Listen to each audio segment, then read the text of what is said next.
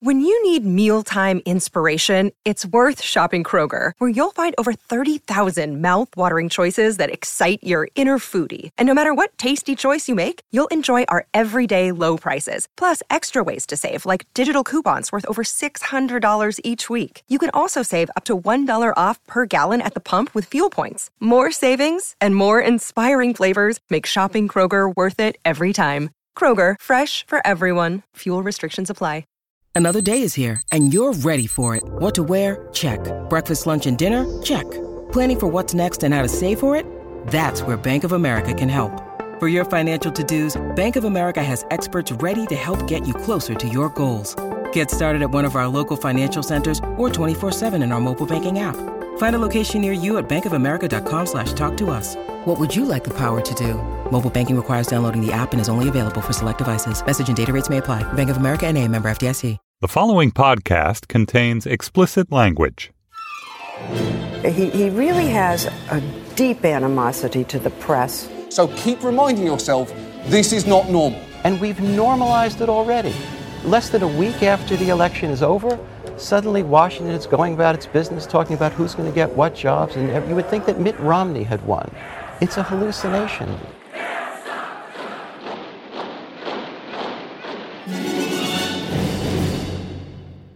Hello and welcome to Trumpcast, the show about the man who says his transition is going so smoothly. Donald Trump. I'm Jacob Weisberg. How smoothly? So smoothly that world leaders don't know how to get him on the phone. So smoothly that the Prime Minister of Japan didn't know where or when they were supposed to meet today in New York. So smoothly that he fired the guy who was supposed to be running his transition, Chris Christie, and put his son-in-law, Jared Kushner, in charge. So smoothly that the son-in-law, who by most accounts is not the sharpest tool in the shed, just purged the whole foreign policy team. Meanwhile, it looks increasingly like the Trump family is in charge, and that there is going to be very little distinction, if any, between the family's interest and the national interest, as told by Donald Trump. I'm going to speak to a journalist who has been looking at all the potential for conflicts of interest. Paul Waldman of the Washington Post, right after we do the tweets.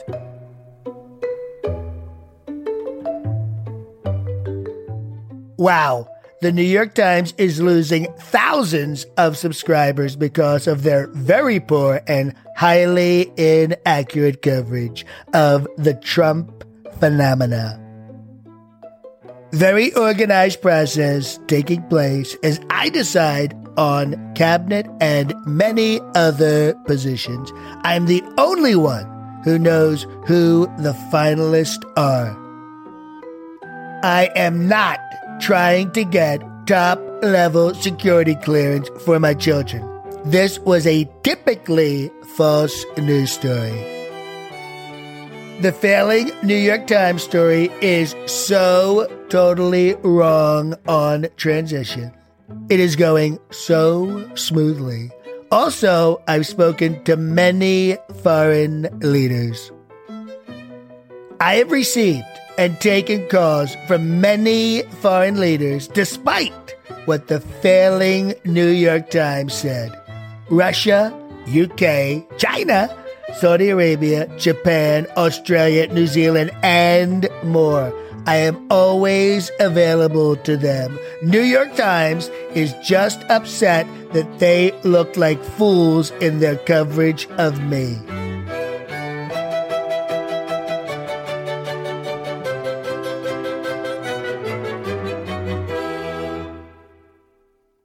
My guest today is Paul Waldman. He contributes to the Plumline blog on the Washington Post. He's also a senior writer at the American Prospect. Uh, Paul, thanks for joining me on the show. My pleasure. I just read your piece, Welcome to the Trump Kleptocracy, which was sobering. Uh, that that's a that's a pretty loaded term. It suggests that that Trump and his family are basically planning to use the presidency to steal money for themselves. Is that what you think is going to happen? Well, maybe stealing might be the wrong word to use to describe it, but I do think that they are going to be able to use the presidency to dramatically enrich themselves in a way that we've never seen before. And you know, part of this starts from the fact that for the first time in 40 years, Trump uh, was was the first candidate in 40 years not to show us his tax returns, and I'm pretty certain that we're never going to see those tax returns.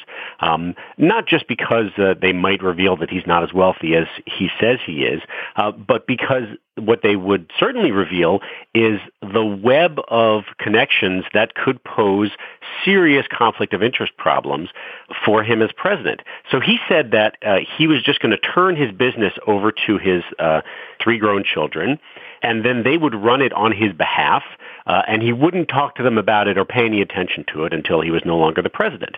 But it's important to understand that even if that were true, which you may or may not believe, that he's actually not going to talk to them about what the business is doing, they're still uh, going to be putting money in his pocket whenever the business makes a profit. Right. And so you know, the scenario that I that I imagined in that piece um, is one that that I think is is perfectly reasonable. And you have to understand that that these days the Trump Corporation doesn't really do very much building. He actually uh, is in the business of brand licensing which is very lucrative for him, uh, and it's actually pretty clever. The way it works is he will go to uh, some developer somewhere, you know, say in Malaysia or something, um, and say, "All right, you're building a, a hotel or a resort, and I will let you slap the Trump name on it, and it can be called the, you know, the Trump Kuala Lumpur or whatever it is, and then for that you'll pay me a couple of million dollars a year." It's very smart because Trump doesn't take any risk when he does that. Uh, the risk is assumed by that local person, and he just gets the licensing fees. But now imagine Donald Trump is the president of the United States, the most powerful person on earth, and his children go to that developer um, and say, hey, you know, why don't you uh, put the Trump name on your hotel? And that developer, let's say that that developer has close ties to the government. You know, maybe not in Malaysia and anywhere. It could be could be in Russia, could be anywhere. Uh, and and perhaps that you know that developer has those ties, and then you could imagine how the uh, the dictator of some country could tell that person, you know, why don't you give them very very favorable terms? Instead of paying them two million dollars a year, maybe we'll pay them twenty million dollars a year, and all of a sudden you now have a situation where you know some foreign government is directly putting money into the bank account of the president of the United States, and that opens up all kinds of uh, really frightening prospects. And they could be doing this all over the world. And so we'll never know about it either. That's the thing. It's a private corporation. They don't have to tell us. There's no disclosure required, right? No disclosure required by him and no disclosure required by his, his children. But I mean, it's interesting. You, you point out the scenario. It's very plausible. I mean, Trump happens to be in the business of licensing his brand, basically selling his name. And traditionally, people will license his name if they think it's going to help them sell condominiums or, you know, charge more for hotel rooms. Basically, if there's a, a premium attached to it. That could still be the case, but now that premium is attached to his being the president of the United States. So it's dubious that you'd be sort of selling your brand value as president to begin with. But then you add on top of that what you were just talking about, which is that by paying a license fee, you can be paying money not because you think you're going to make more money from having the Trump name, but as a way of paying money to Donald Trump and his family. Yeah, and I would fully expect that if, if they entered into those deals that he would know about it, and he would know that the government of some country or people acting on behalf of the government had given him a lot of money. And is that going to then affect the decisions that he makes when, when there's some sort of foreign policy issue that comes up with that country? Uh, you know, it would be hard for it not to. And so much of this is going to be opaque you could certainly imagine a scenario where, uh, with his children, uh, who are his very close advisors, he is sharing all kinds of information that affects the intersection of his business interests and the uh, the interests of the United States government. But th- you know, this is what happens in China, in Russia, in Turkey, which is that the families of the people in power and of the leaders get rich based on people wanting to do favors to the government in power and the favors they get in return. I mean, it's not like this is a fanciful scenario. It's a fanciful scenario in terms of anything we've ever experienced with the presidency of the of the United States, but it's kind of how power and money work in semi-democratic and undemocratic countries. Yeah, and, and it's another example of how so much of what we do in the United States isn't based on explicit rules as much as it is on the kind of norms of doing business. And the Republicans, especially in recent years, have been very adept at looking at those norms and figuring out which ones they can violate without much of a cost. Some of it has to do with things like uh, in, in Congress, where it used to be a norm that you wouldn't actually filibuster every single consequential bill. You would only use filibusters rarely. Well, Republicans decided at one point that they could just filibuster everything.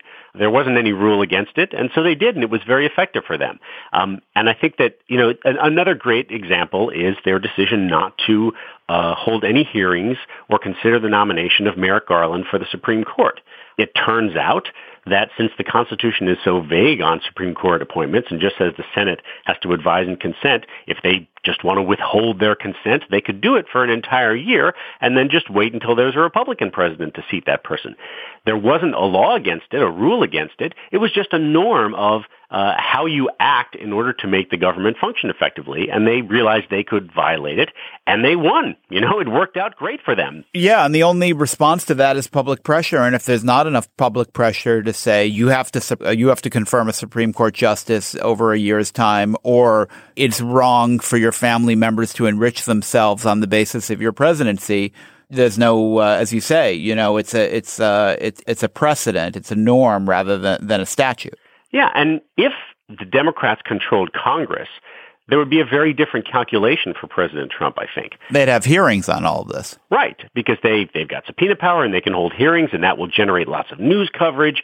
But with Republicans in control of Congress, they're not going to be holding hearings to investigate what the Trump children are doing. Of course not. Not unless there's something that is so horrific that, uh, that is discovered by the news media and then everyone is paying attention to it. In that circumstance, you could see them saying, okay, now we're going to hold hearings if it's just, if the pressure just becomes irresistible. But, you know, in the normal course of things, uh, we're not going to know much about what they're doing. And, you know, there may be some, uh, some investigative reporters who manage to find out some of it, but it's probably not going to create sufficient pressure that even Republicans in Congress will think that it's worthwhile investigating a Republican president's family. There's an incredibly high bar for that. So in that circumstance, you know, chances are uh, they'll probably get away with whatever they do as long as they're not like literally breaking the law. So it's perfectly reasonable for for the Trumps to calculate that this is this is a fine thing to do, and they're not going to pay much of a price. Paul, let's go back to what these norms are, what the president usually does to avoid conflicts of interest or the appearance of conflicts of interest and how we sort of know that the president is not enriching himself while he's in office. I mean, ordinarily, well, first of all, he would have released his tax returns by this point so people would know what his financial interests actually are. Yeah, that's absolutely the, the starting point that you need if, if you're going to assess whether or not he's being above board. The, the real problem is that there, there may never have been a president in American history for whom it was more important to see his tax returns. You know, most politicians, uh, you know, they come in office and they've got some investments here or there. You know, even, even somebody like Mitt Romney had financial entanglements that looked modest compared to Trump. Trump has hundreds of different kind of subsidiary companies that he owns. He's got uh, interests in dozens of countries all around the world. You know, he has this picture that he is distributed of himself next to his tax return, and it's about three feet high. And that's because his financial entanglements are so complex and so, but there's no other rule that comes into play when you're president, because pre- the president usually continues to release his tax return as he files it every year in office. There's no rule that says you have to do that either. No, that again is just a norm of how people act. There, you know, if Congress wanted to pass a law requiring it, they could, uh, but they've never done that uh, because ever since uh, the 1960s, when you know it became an issue with Richard Nixon before he was elected actually, I guess it became an issue in 1960 when he was running for vice president. Um, you had the Checkers speech and all that.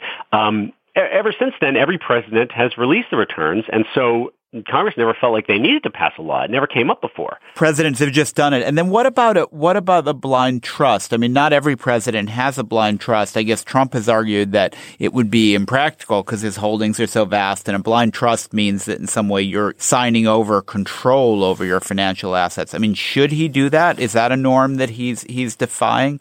Well, uh, he's right that it would be impractical because the way a blind trust works is that you take all your assets and you turn them over to someone who's independent, whom we have no communication with whatsoever, who then manages manages them on your behalf.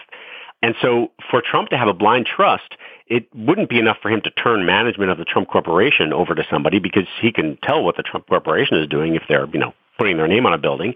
Um, he would literally have to liquidate his corporation uh, and then take those assets, turn them over to an independent manager who would then invest them, uh, you know, in whatever ways that, that that person decided. And then at the end of his presidency, he would turn it back to Trump. When the, when the asset's your surname, it doesn't, when you the asset's your name, it's, you can't exactly turn it over to someone else to sell for you. I mean, you're still, first of all, you're still selling your name. Right. That's what he, that's what he does. Uh, so, so, uh, you know, it, it, it certainly would not, would not be very practical, but the, the alternative is just letting his children run the company. And you know, as we've said, that that brings in all kinds of opportunities uh, for for all sorts of people to try to enrich Donald Trump and to get something that they might want in return. So what should he do? I mean, if you were if you were ethics czar in the Trump White House, a paradoxical position if ever there was one that you could imagine, but he came to you and said, "All right, Paul, what do you want me to do? I've got this company it has to i'm not going to shut it down i'm not i don't want to sell it how can i run it so i don't have any conflicts of interest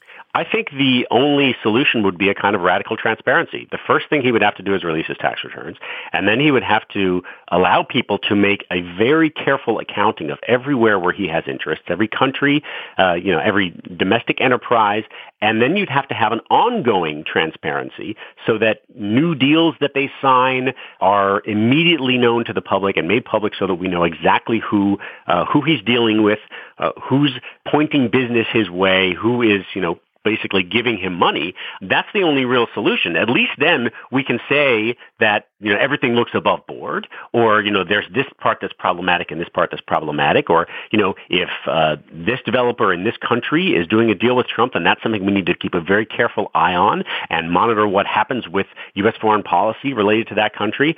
You know, that's, that's the best we can do, but he is not willing to do even that. Uh, so that leaves us in a position where we just don't know what's going on and, and who is, you know, essentially making him richer and richer. And how about the access of his children and his son-in-law to the White House having, I mean, you know, look, JFK appointed his brother attorney general. I mean, there is some precedent for presidents having family members who are involved in their administrations, but what's the right thing to do here? Should he say these people, you know, my family is my family and they're not going to be involved in policy?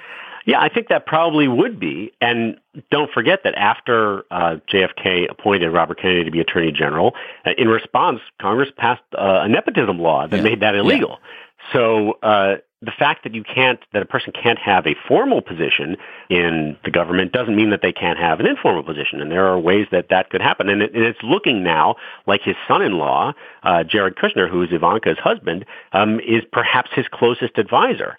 And, you know, there, you could certainly see how the things that he learns when he's doing things like sitting in intelligence briefings could then be uh, shared with his wife when he goes home at night, and that could end up being very beneficial to the Trump Corporation. Um, I guess that that you can say the kids are not going to have any kind of involvement in in what the government does, and that's sort of the the most basic level of separation that you would expect.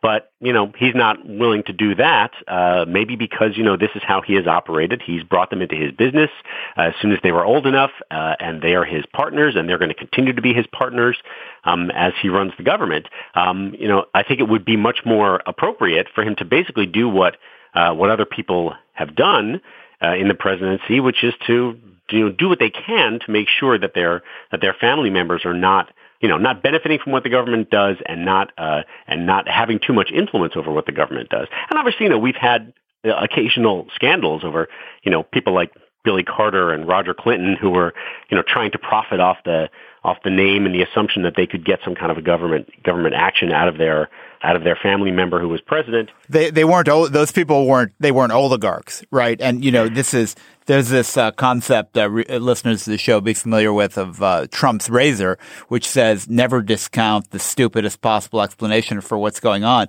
Trump's razor tells you that this family is going to enrich itself by using the presidency, and that's what's about to happen. Yeah, and it's not like there's anything that, that we've learned up until now that suggests that they're going to act in a particularly ethical way.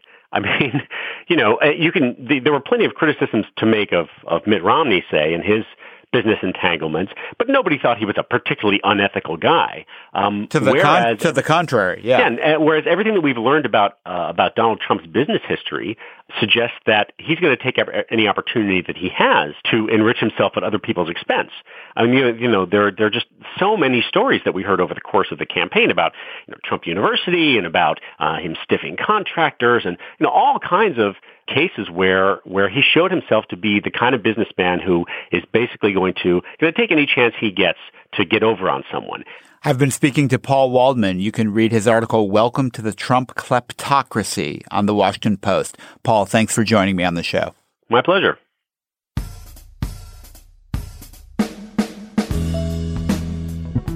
That's it for today's show.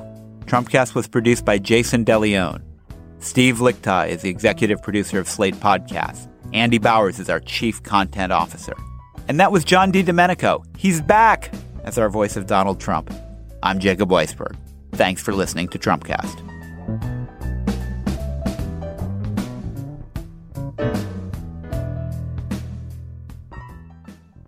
The New York Times sent a letter to their subscribers apologizing for their bad coverage of me. I wonder if it will change. I doubt it.